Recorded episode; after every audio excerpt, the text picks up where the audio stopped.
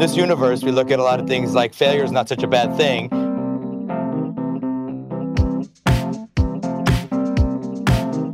If you're not failing, you maybe you're not trying hard enough. Welcome to Ending Pending. I'm your host, Andy. I'm having flashbacks to the 90s, and I'm Evan. I'm also very disappointed when there's no Jonathan Taylor Thomas poster on the wall. And I'm Ronnie. If you could, that was a good one, Ronnie. Thank you. Top notch. If you couldn't tell by those introductions, Ending Pending is a podcast where we discuss television shows which have only lasted for a single season. We're currently covering Netflix's Everything Sucks. But before we get into that, I have a bit. I'm I'm waiting waiting for the bit. Waiting anxiously the for the bit? bit? Give me the bit. Um, I'm going to apologize up front because one third of this podcast is not going to like this bit. I don't think What? Hmm. We're gonna have a divisive bit. it's not divisive. It's just if I Hey- hey, if Evan. Hey, Evan, how much do you want to bet that Andy is not the one third of the person who's not going to like? how much you want to bet that I think Andy that's is a very I think that's a very reliable assumption that you've made, Ronnie. I think that's a, a strong contender. There are two idea. there are two indicators that I'm not the one third of this podcast trio who's not going to like the bit. One, the character I portray on Ending Pending is kind of uh like self-serving and a bit of a narcissist. I'm not like that in real life. It's just the character I play.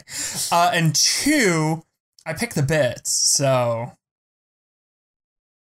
Please uh, subscribe to our Patreon so that you can pick the bits instead of Andy. uh, I'm not going to give up the reins. Anywho, the bit is what is an album that like defined your high school Sona? oh no, Oh, I don't know anything about music. You didn't like I see this is I thought you were the 130 was going to dislike it, babe. I'm sorry.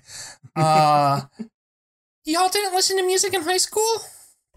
I know like Evan didn't, you but Ronnie remember those I did. tiny keychain Yeah. devices that you had a little uh, like Game Boy game type, but much smaller, uh, like chip that you would insert into the little keychain device, and it would play thirty seconds of a song?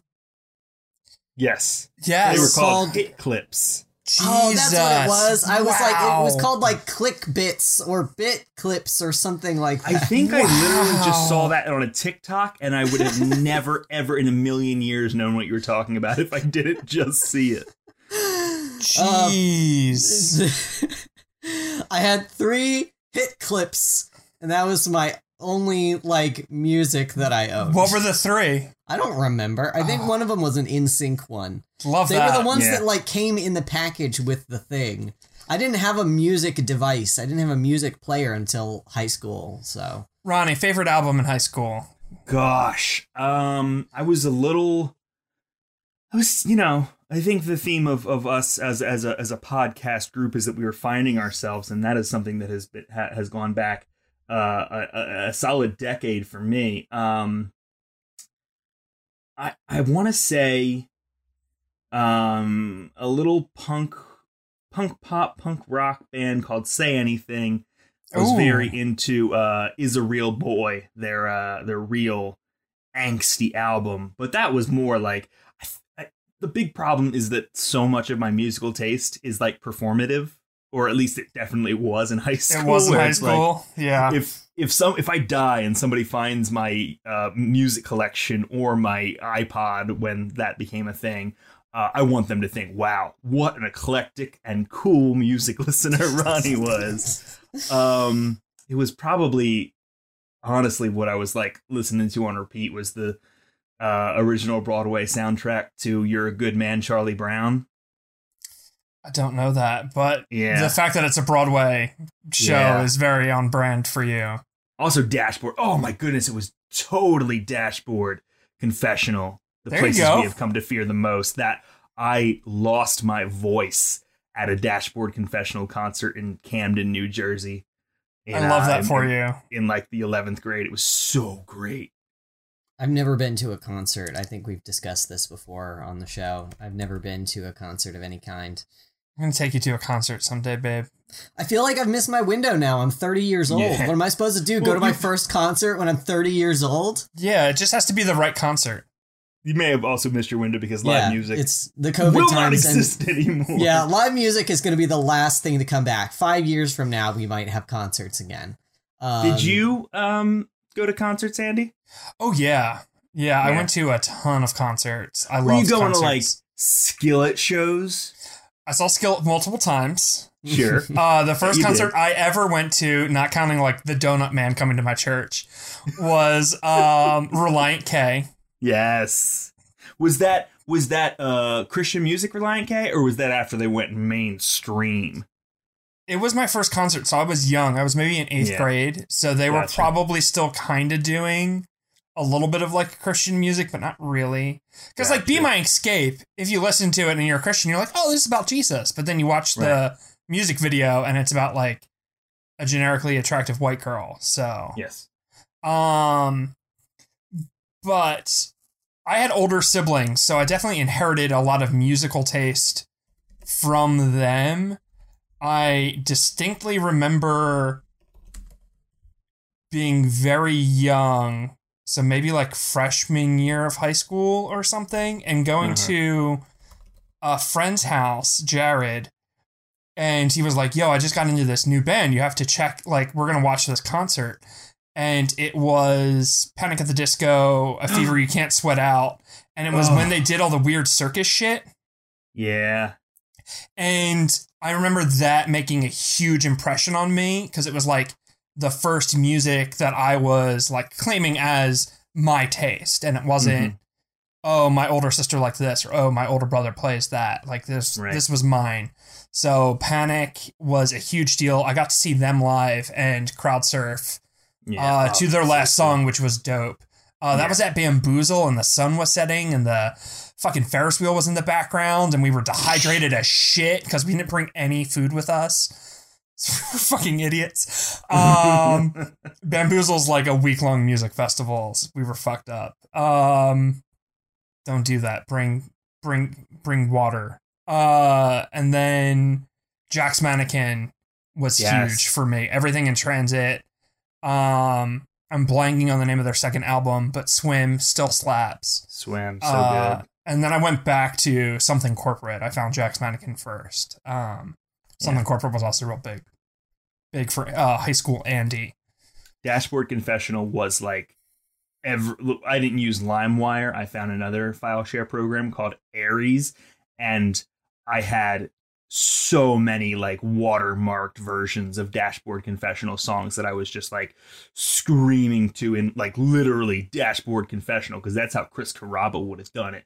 Just screaming at my my uh, I guess I didn't even have a car. Who was whose car was I in? I don't know, but I was very angsty and very into it and very and they all of their songs were in in bad tuning, so I couldn't even learn to play them on guitar. It was it was an angsty kid's nightmare.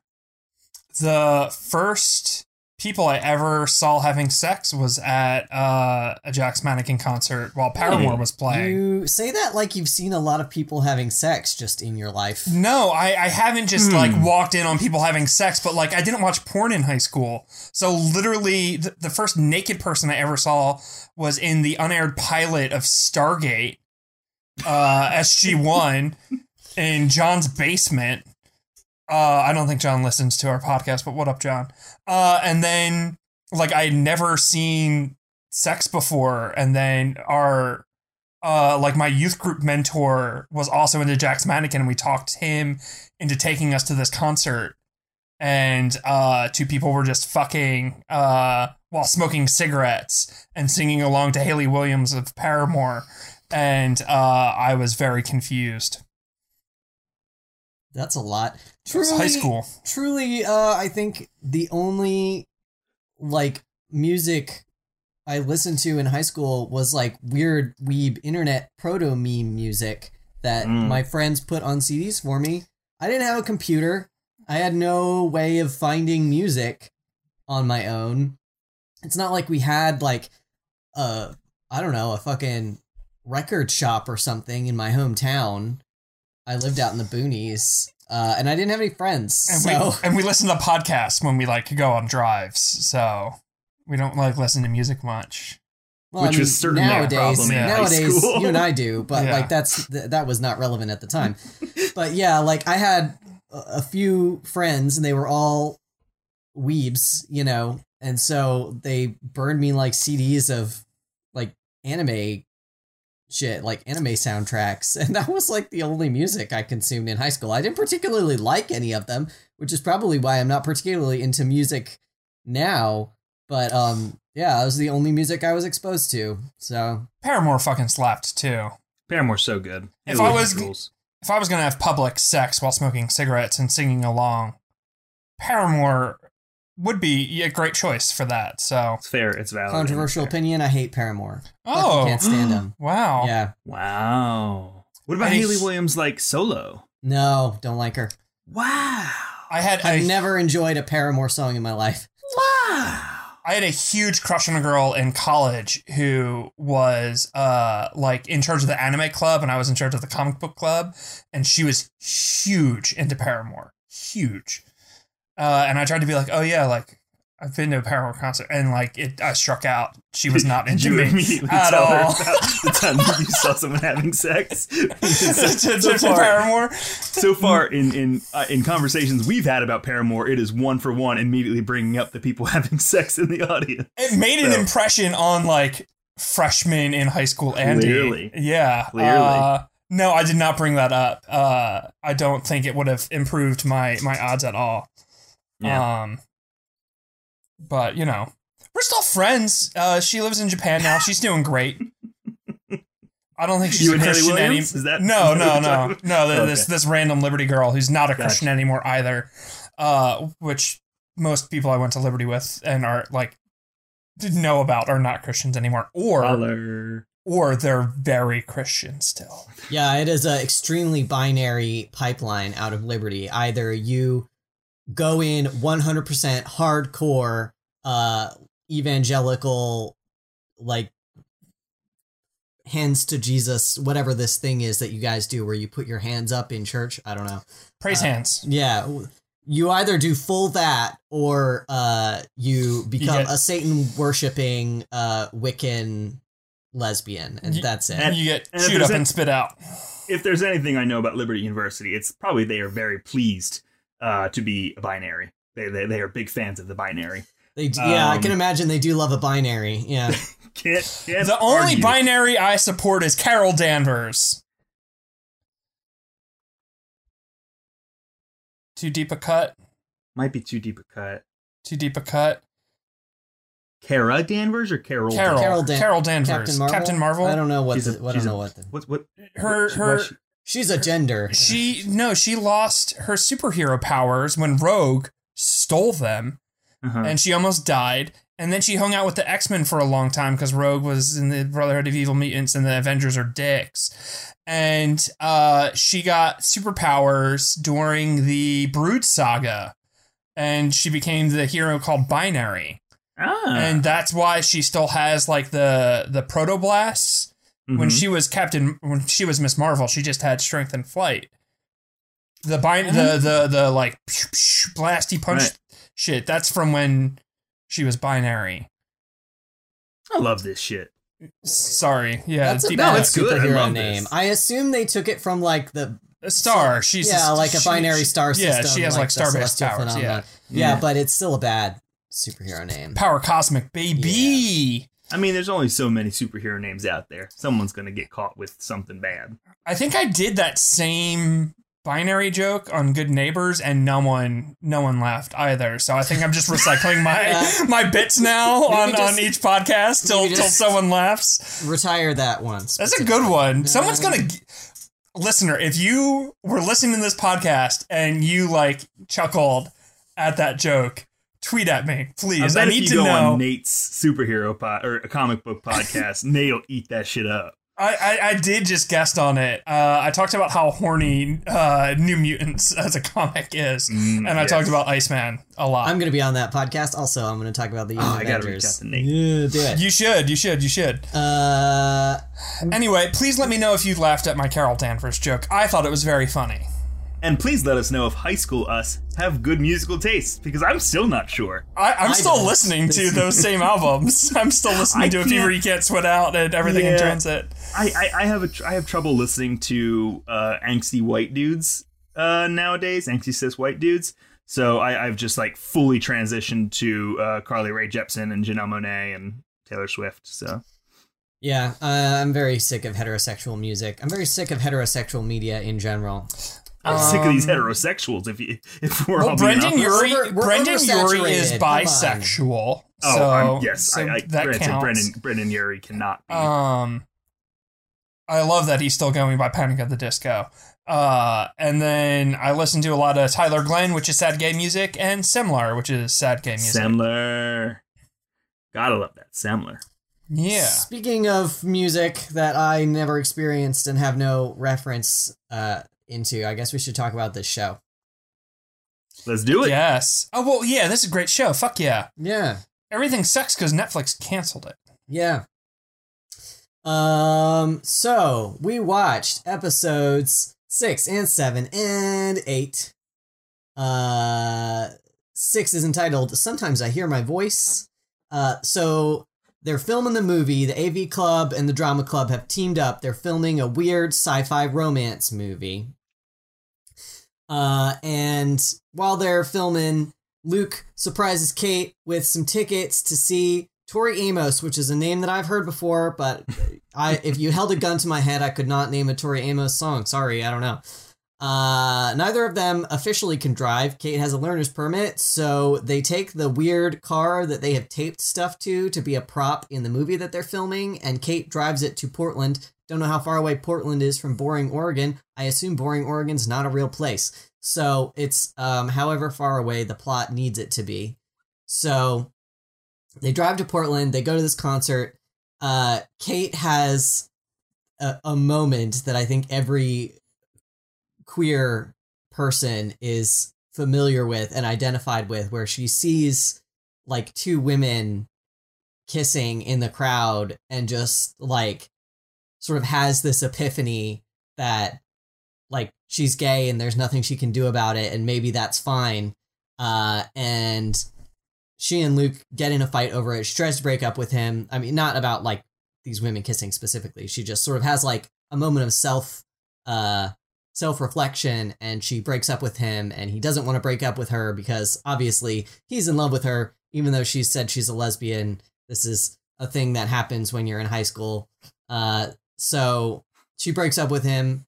She calls her dad to come pick her up. We'll pick both of them up. Uh, and meanwhile, her dad has confiscated some pot from a high school student, and he so and good. His This girlfriend so good. Sherry, aka Luke's mom, uh, smoke it in the parking lot of the school. Uh, he has never smoked pot before. He gets way too high. Um, they start running around the school. Uh, on I think it's like a Saturday. Uh, he unlocks the vending machines. They jump in the pool. They're having a great time. Like they're really like they're playing tennis badly in the gym, having an awesome time. And then Kate calls him to come pick her up, and uh, he has to he has to go rescue Kate from this situation where she has just broken up with Luke, and now she's sort of trapped in Portland with him. Um, episode seven is entitled "Cheesecake to a Fat Man," and um, uh, Luke is really having a hard time uh dealing with this breakup. He's very moody. He's taking it out on everybody in the AV and the drama club. Uh, they're having a real hard time. They're having some technical problems with the the filming. They painted the aliens blue and they use a blue screen because this was before people used green screens, I guess. So they can't get the background that they wanted to work, and Luke just like loses it at everyone. Um, Kate uh, goes home, rips all the posters of uh, 90s teen heartthrobs off her wall, and puts up pictures of uh, like edgy tomboyish lesbians. Uh, she attempts to pierce her nose with a safety pin, which is like also extremely relatable. Pretty sure everyone in high school had some kind of experience where they tried to pierce their ear with a safety pin. I don't think many people did their nose, but anyway, uh, they um, oh, Kate as kind of an olive branch to Luke because he's having all of these problems with his like background.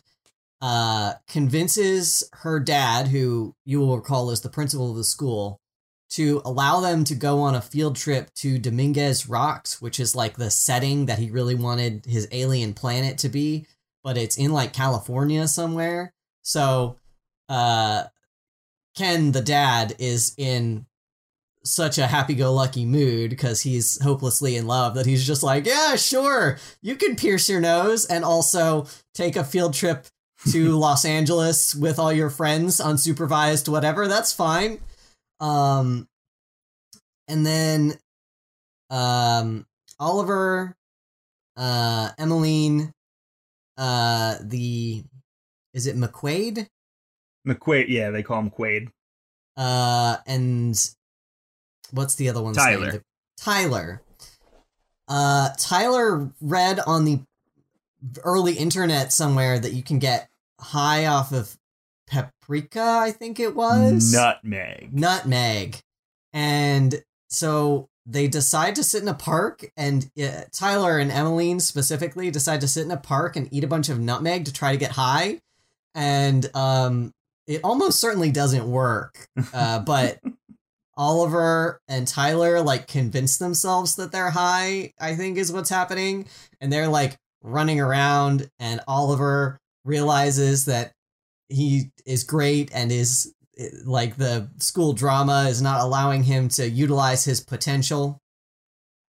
And he gives some monologues and he gets stuck in a tree and they're they're fine. It's fine.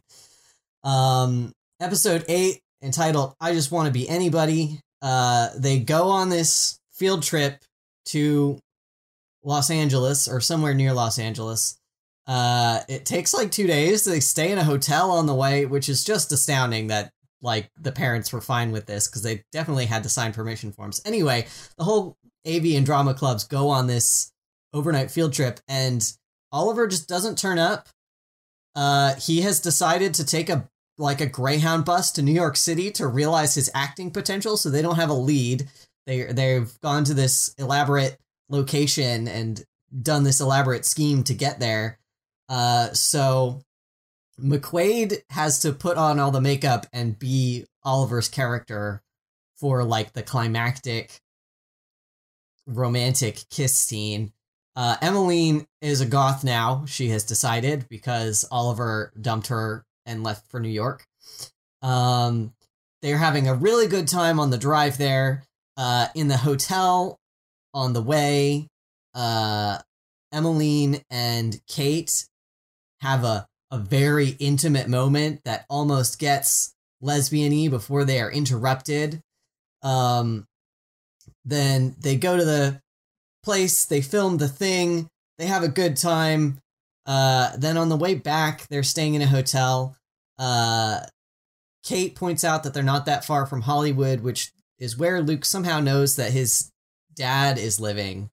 I don't know how Kate exactly figured out where Luke's dad was, but Luke had previously expressed like a desire to meet his dad now because he's been watching these video diaries that his dad left.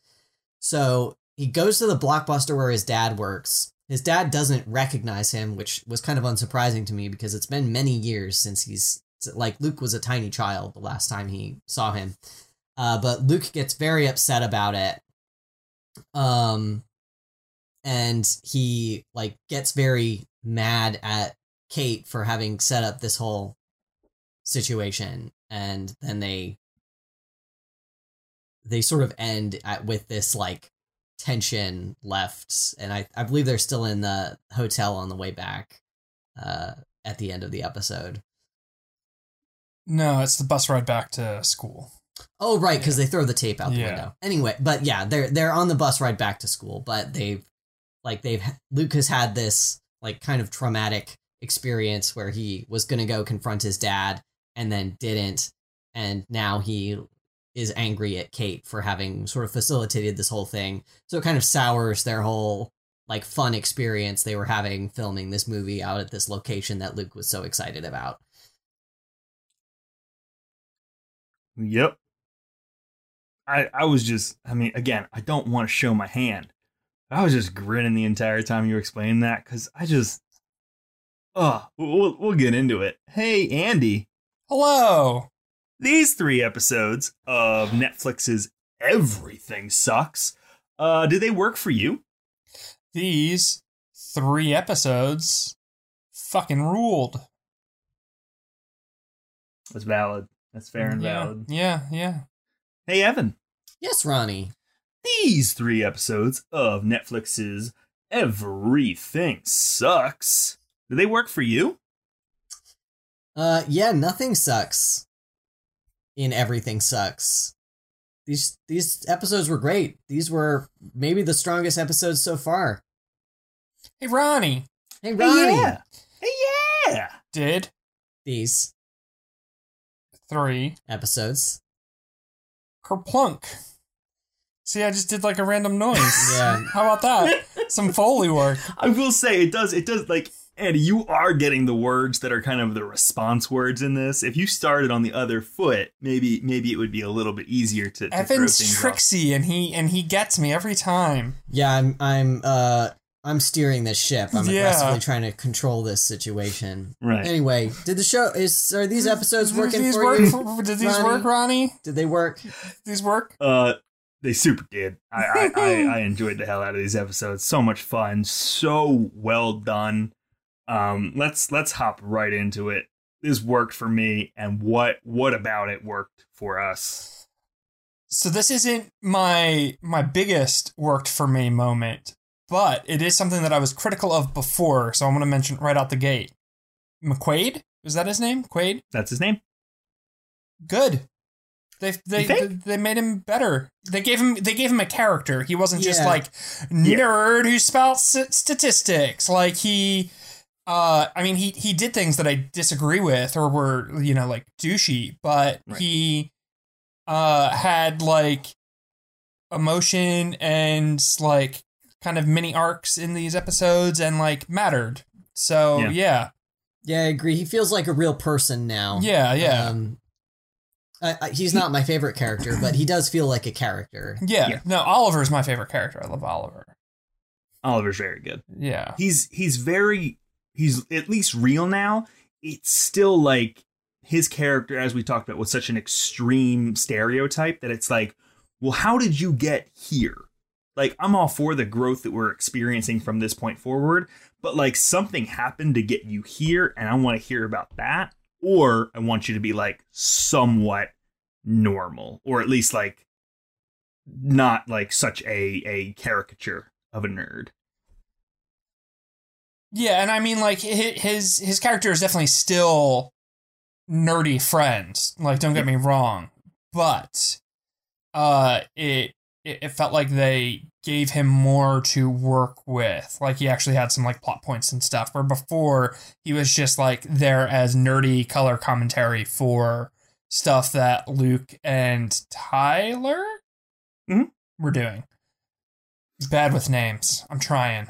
Yeah, I always forget Tyler's name too. I feel Yeah. bad for Tyler. He is a very distinctive character, so it's very unfair that yeah, I I- forget his name. I l- freaking love the friendship between Tyler and Oliver, and I'm happy that that was explored more in these episodes. there there's a point where um Luke kind of kind of gets really upset. It's after Luke uh gets broken up with and then is trying to figure out the blue screen and kind of yells at Tyler and that scene is like closed with Oliver and Emaline kind of like hugging him like parents like kind of like it's it's okay but and it's just like it's It was real so cute. pure. It's so it's not it's not like it is played for laughs because they're in like these fuzzy blue wigs and blue makeup and it, it looks ridiculous. But like you could tell how comforted and really like genuinely like feeling better Tyler does after this point. Like I loved the blow up Kate had at Luke yes. about how like you don't have feelings for me. You have a projection of me in your head. It's not fair, and like I can't do it. That Mhm. was all great. Extremely hashtag relatable to queers. Yeah. Yeah. Extre- like uh, maybe not everyone has had that conversation, but everyone has had that thought about some kind of relationship in their life. So, yeah, very good, very good writing there, very good dialogue, good delivery. The child actors in this are really exceptional. Yes. Oh my Uh, gosh. Luke crying ripped my heart out. Yeah, in the last episode, after he sort of met his dad, man, that kid did such a good job. Yes. It, it is- Outstanding. it all like even even Kate who like appears very one note through like the first like maybe like 3 or 4 episodes very like you know uh not not a whole lot of emotion not a whole lot of enthusiasm like when like she is singing Tori Amos in the car on the way to the to the uh concert it's just like she's a teen. Like she is a such I mean, she is a teen, but of course, like it's not like you can just act like, "Oh, I'm an adult. I'll just play an adult." Like the acting is so good that like you can tell once she is passionate about something, whether that is music, whether that is her camera work, whether that is Tori Amos, like she turns, like she becomes like so like what we hear from Emaline later. Like she is so cool and she doesn't even know it and she doesn't have to try to do it. Like she is just so real and so like like even though she is a teen who feels like she's so outside of herself she is so within herself and she commands such presence when it is something that she gives a shit about which is exactly what happens when you're in high school Uh, I really loved the uh, relationship between Ken and Sherry So in good. this episode. I had remarked before that like all of their dialogue kind of like felt awkward and I didn't quite buy it as like genuine. This was like a small critique, granted. I still thought they were very charming, but some of their like you know, flirtatious dialogue where they were like supposed to be falling for each other. I was like not a hundred percent sold on some of their their personal moments to this point, but like them getting high in the car and like running amok through the school, brilliant, beautiful, wholesome, loved it. Like I have never seen two adults in a in any kind of media just like have that kind of like reckless abandon fun the way they were having. And it was like they were having such a good time and they just liked Mhm. each other so much and you could tell. It was really it was really good. That whole scene was really good. I think the beauty of, of Ken and Sherry, and like this is all uh, Ken Messner stan hours in the chat all the time. It's it's it's all love for, for this man here. I want to I have in my notes that I want to have a beer with Ken Messner, but as we've discussed, I think I am Ken Messner, so I don't know what that says.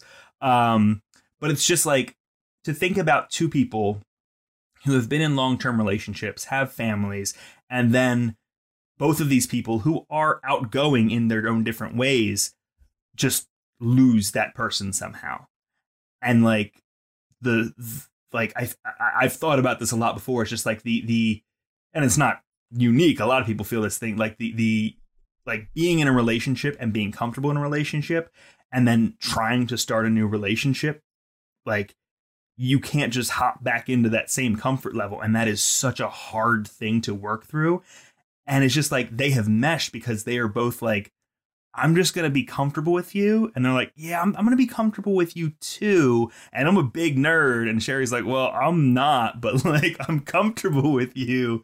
Like, it just, they, they mesh in a way that like, they don't even know that they are like overstepping some like common relationship like barriers on the way to just like I just want to have fun with somebody like I know that I can have fun with somebody. It's it's so well done. Also, like Ken is such a such a good dude. Like he he didn't uh he didn't get upset when uh Kate drove to Portland by herself without telling him, which every TV or movie dad would like lose their shit and do the dad thing. He and would just- freak out at Luke. yeah, Would yeah. blame the boy. and he was just like, "Hey guys, glad you're safe. Thanks for calling me. I hope you had a good time on your on your little adventure that you did. Let's go home now." You know, like and I, I'm saying like even me saying it sounds like more patronizing. He wasn't being patronizing. He was like, you know, he could tell that he was like a little concerned, but like he was genuinely happy that they had a good time, even though Mhm. they broke rules and like snuck out without telling him. And then like when Kate pierced her nose with a safety pin in her room, he like got the first aid kit and he was like, that could get infected. That's you really shouldn't have done that. And he was like, well, I guess you made the hole, so we might as well just put a piece of jewelry in it now. Like it, it it is like this idea of like that as a parent i'm constantly thinking of of just like you know when i think about how i want my child to be and how i want to quote unquote like i want to say discipline but i don't discipline like how i want to guide her. It's like i don't want to forget what it was like to be a teen. I don't want to forget what it was like to be like struggling and trying to figure this shit out. And ken has this amazing experience where he is like he says to them like i there's a lot of things that i wish i did when i was a kid that i didn't do and i don't get the chance to do again. So like hope this was like worth it for you. Like he is getting to experience like smoking weed for the first time with like a, someone he has a crush on and like TPing a, a friend like somebody's house. Like he is getting to see like oh this is what it feels like? No wonder these kids are all doing this shit. This rules. Like it is it is so like yeah well i like like I think about like Lila and like her like swearing someday and how do I, what what do I do about that? And like I was playing the penis game in seventh grade in the cafeteria, just yelling penises. Like it's like how can I get mad at her for anything she says? getting mad at kids for swearing is dumb. You shouldn't. Yeah, get- I mean, like, just be like, Swearing oh, is, is an example. Yeah, like grandma doesn't like that word, so maybe don't say it in front of grandma, Right, but you right. can say it in the house. It's fine. Right. It's just that's an example of just like yeah.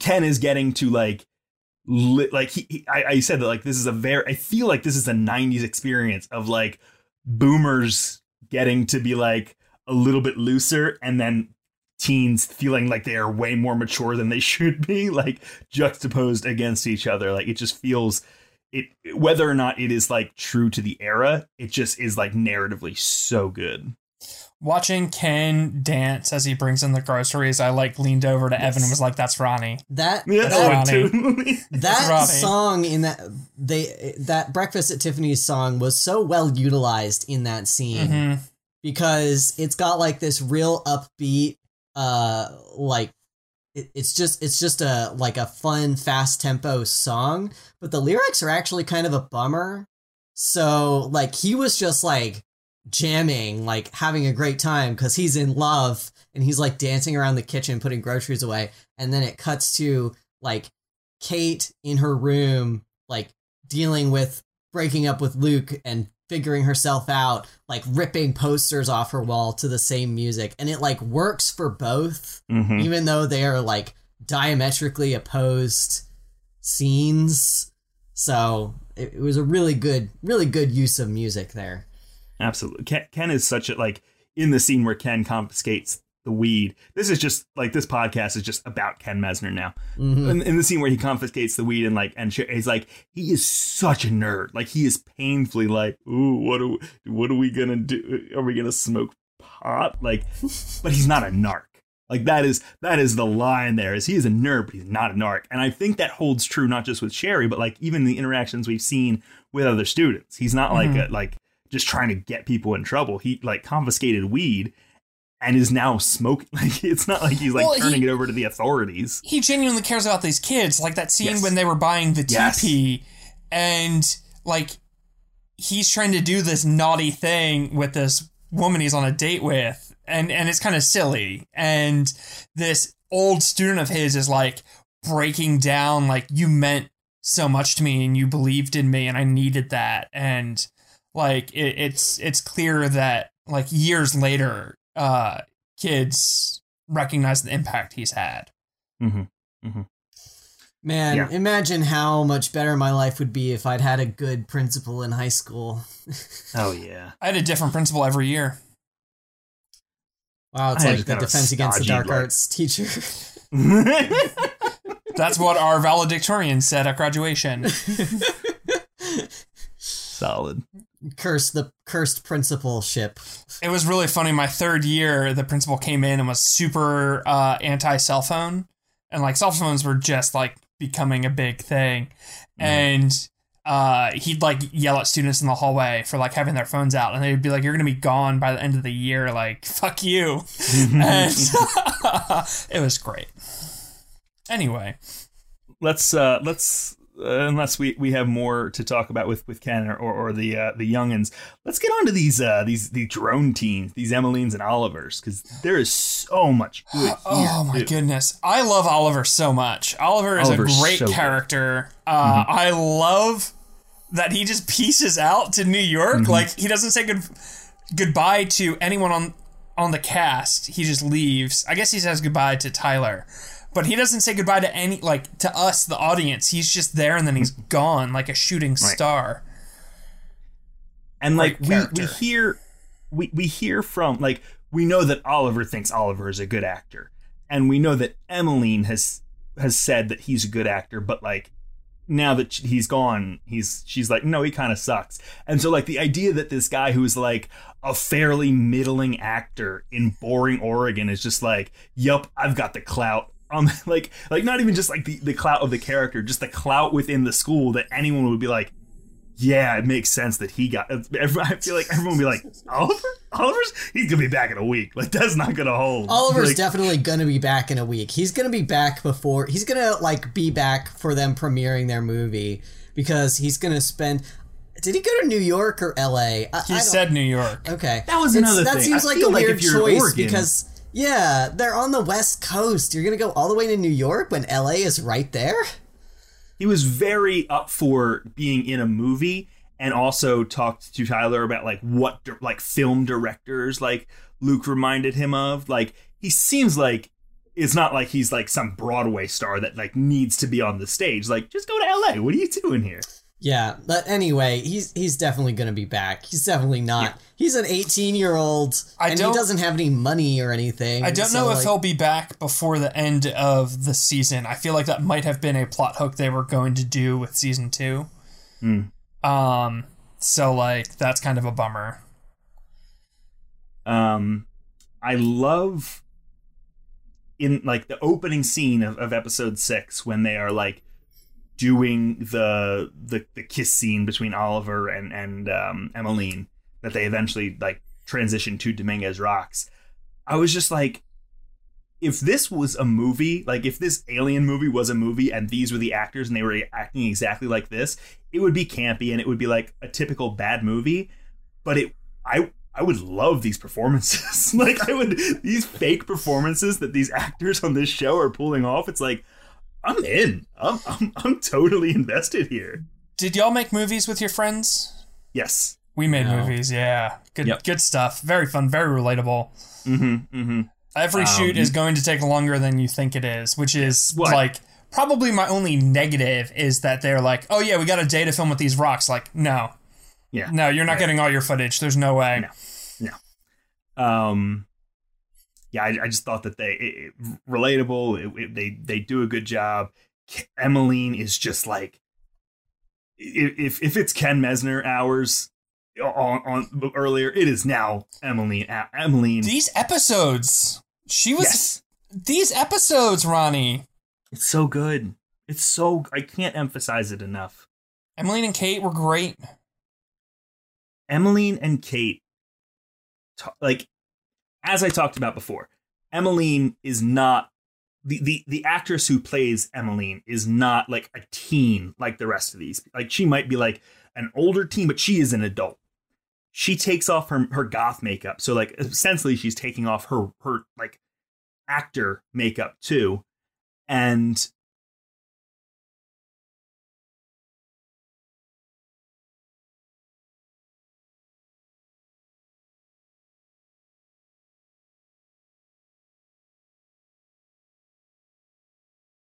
it is very high school for like the junior or the senior to look like a 25 year old to you as a freshman or a sophomore. Yeah. Yeah.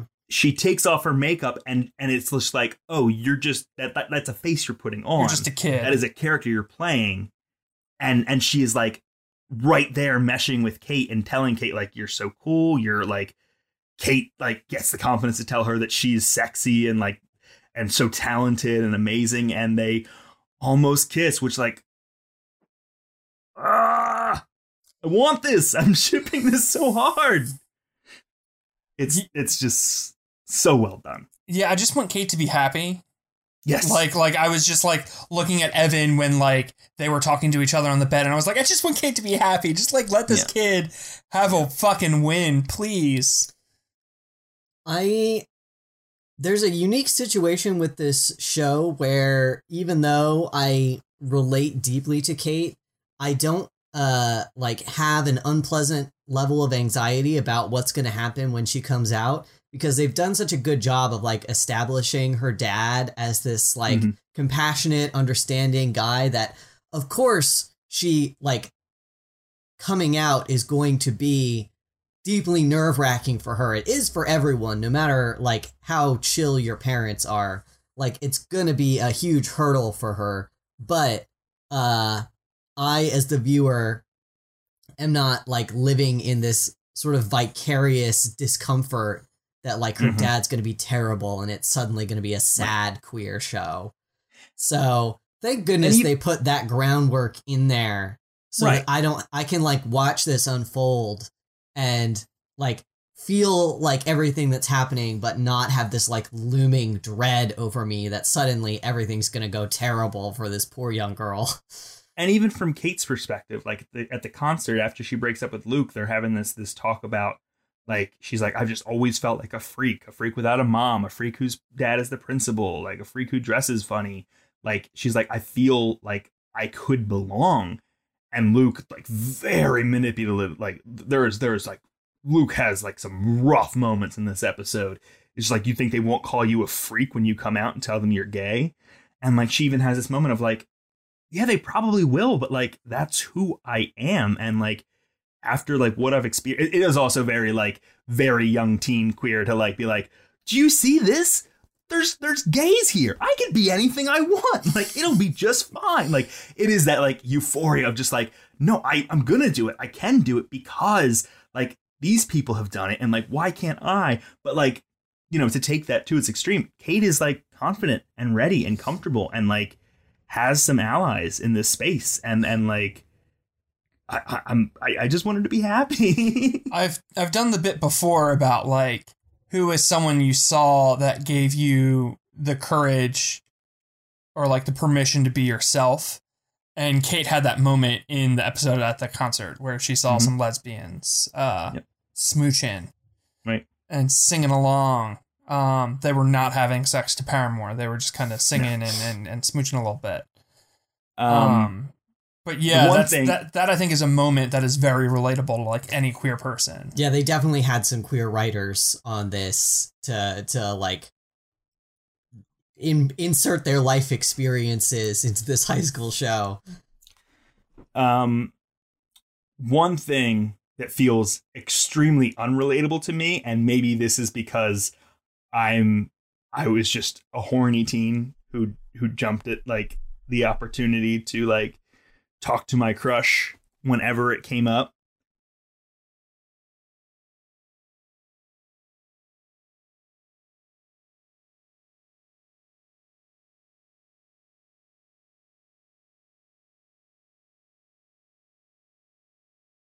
But like uh, and I'll talk I, I want to get into this like in depth in a moment, but um day after filming, everyone's hanging out in the pool, and uh, Emaline says, "Hey, Kate, come hang out with us." And it's like, "Girl, you almost kissed this girl who you are very much crushing on," and she's like, "I can't right now. I'm gonna," and she like goes to like take Luke on this like trip to to Hollywood for like these this like secret reason, and it's like, I like I liked my friends, but like there is nothing in the world that would stop me from getting in the pool with my crush at that point. Like, go, go, go be happy, girl. Like, um, Sure. This was like her only opportunity to do this though, because they were like half an hour from wherever he was. So fully understand, and I fully understand. I might be an, on an island with this kind of a situation, but I just felt like, oh no, I want I want you to go meet be with be with your girl.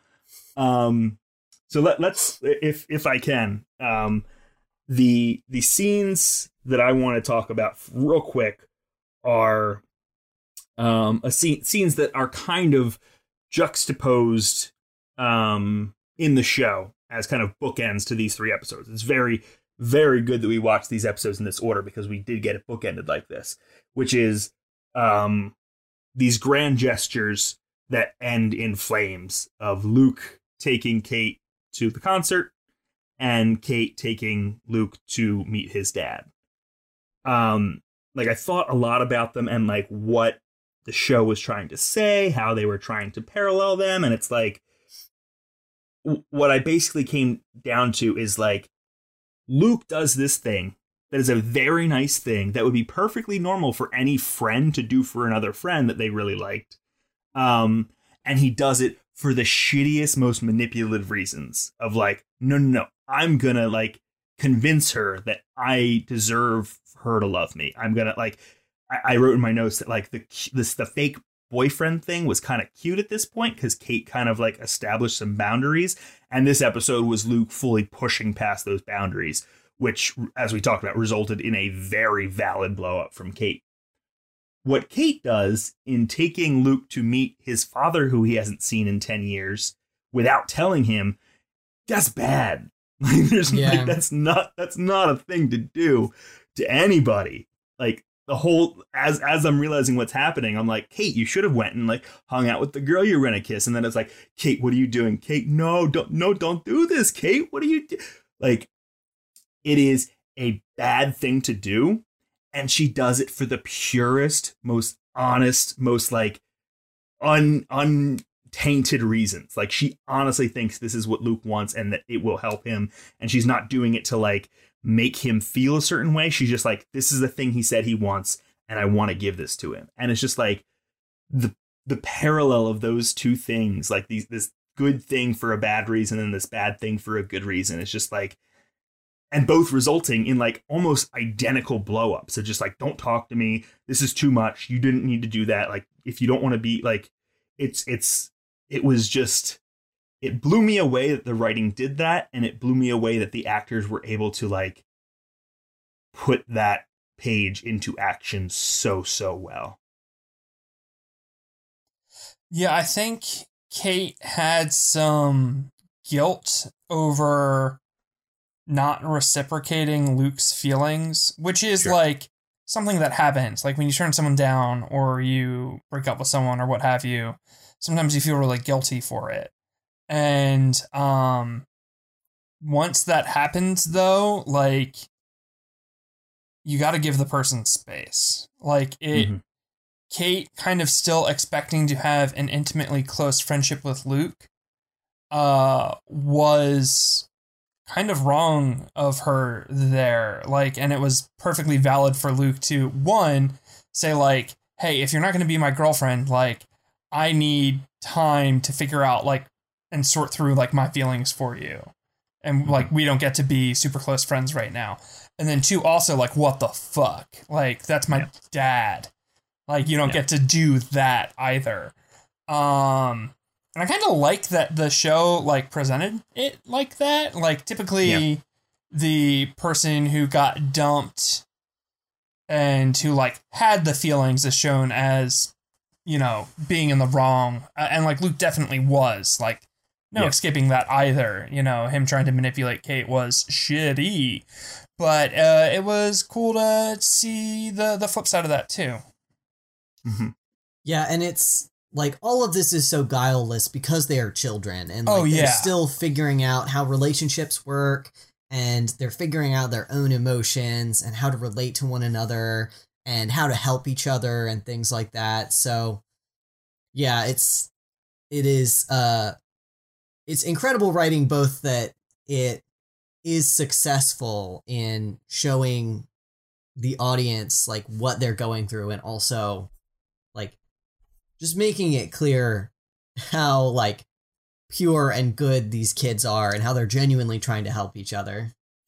And like high school relationships, and I don't just mean like romantic, I just mean in general, like high school relationships change on a dime. You show up to school one day and your friend group is now completely different because something happened or what have you. Uh, and so like it's really cool to see that with you know these kind of like friends and their cool status and their status with each other like going up and down and changing and shifting uh, that that feels very relatable and very real to me it's not just the jocks sit here and the nerds sit there and the cheerleaders sit Yeah. there like that's not how high school worked it's it's Right. the it's way more fluid in uh alliances shifting It's like Survivor. yeah it's like modern really- modern survivor not old school survivor Um, I mean, do do we have anything that didn't work? only one thing, and I'm very What's that? offended. The ripping down of the Ryder Strong poster. That's fair. Ryder That's Strong is fair. a goddamn saint. How dare you do that to If Shawn you're Hunter? if you were gonna rip down the Ryder Strong poster, you should have replaced it with a poster of uh that episode where Shawn uh like cross dresses for the whole Yes, yes, episode. Yes, yes, Mm. yes, yes, Mm, yes. that yes, awakens yes. something in Andy. I, it, it, yeah. yeah, little kid Andy watching that, like, oh, boys can be girls. Before you be even cute. finished the sentence and you said what you should have put up instead, I was like, oh, you mean Shawn Hunter in drag? You mean Yeah, Shawn Hunter yeah, dresses yeah, girl? 'Cause yeah. that's that that's that that is iconic. they tried to recreate that with uh, Eric and Jack in the college years, and it did not work. Well, Eric's a clown. Like it's, yeah, it's just like yeah, and Jack is kind of a clown too. But the Yes, yes. Shawn episode, the Shawn episode, uh, where he does the paper on "Girl Like Me." Mm. mhm. I don't I don't know what you're talking about. We have every Oh, season on DVD downstairs, babe. We're gonna do a marathon. Oh, also we have Um, Disney Plus. Are we US No, we're not. The- but the on, the only other thing that didn't work again this is kind of a, a not really it didn't work but i'm gonna be uh old man talking about back in the day and back in the good old days can you imagine a school administrator smoking weed in a parking lot of their school today and then also running through the hallways and then also robbing the uh the vending machine and then also almost having sex in the pool no you can't because that doesn't happen anymore because there's cameras and there's Yeah. narcs everywhere I did raid the uh, children's church snack cupboard all the time when I got hungry at work. That is Little not the same- but No, no, no, at all not the same. Definitely not the same. I never smoked weed at church. no, it Um, was just it was it was just moments of just like, huh, Kate is gonna drive all the way up to Portland in this car that looks like a spaceship, and even if they get pulled over, she'll probably just get slapped on the wrist. Like, Yeah. I mean, that's because she's white, but also like, '90s, huh? What a time! Yeah, you could just do stuff like that in the 90s. You could just do anything you wanted, really, and they'd be like, "Hey, stop!" Again, if you were white, Yeah, there wasn't Twitter back then, so you wouldn't have to make a public apology to your Yeah. community, you know. Nobody nobody would ever find out about it. right? There'd You be a just weird- weed. Yeah, there'd be there'd be like a rumor next year. The students would be like, "Oh my god, did you hear that like the the principal totally was naked in the pool last summer?" And everyone would be like, "Shut the fuck up. There's no way that happened." But then they'd say it to the next person anyway. You know, that was the extent of that was Twitter back in the 90s. That's social media, baby. Um, yeah, it just it it, it were simpler times. Again, times that I did like Ken Messner did not take advantage of in any way, shape, or form. Um, but simpler times all the same. Um, I'm I'm bummed out that this show only has one season, and the next time is the last time we get to talk about this show. Yeah, that's definitely a negative. It's That's definitely a, big negative. negative. Uh, that's a negative. And also, it's like it's a bigger negative because it's like you know we uh, again we we just learned that uh clone high is coming back with Mhm. like a lot of seasons on hbo max and and so at this point we we are likened to gods of of renewing tv shows uh, that that is all us this is a show like with with these child actors like you can't No. you can't really do that. Like at this point, those child actors are all going to be like full blown adult looking ass kids, and it's just not. You can't unless you're like gonna do uh just like college a- years. the college years. If it's just like a uh, like a what do they call that? The uh, just like a I don't know. It's just like seasons from their lives, like in different increments. Like you can't go back, and it's it's over. Like this this season is it, and maybe this season will be enough, but like it will tell a full story. But I, I want more This of is a- these. I this is a would, damn good show. I would be totally So okay if they approached this like Fargo and had each season be like a discrete like high school tale, Yeah. you know, like interconnected in some way. Maybe they're all at the same school or whatever. Mhm. But um yeah, I it, this it's clearly like the writing team that has like laid the foundation for what this is. So if they were in charge of this show, even if you didn't have the original actors back, I feel like it would still be a good show. I would Mhm. miss the original characters very much, but like Yeah. this came out, I just I just looked it up. It came out in 2018, so yeah, that you know, it is what it is at this point.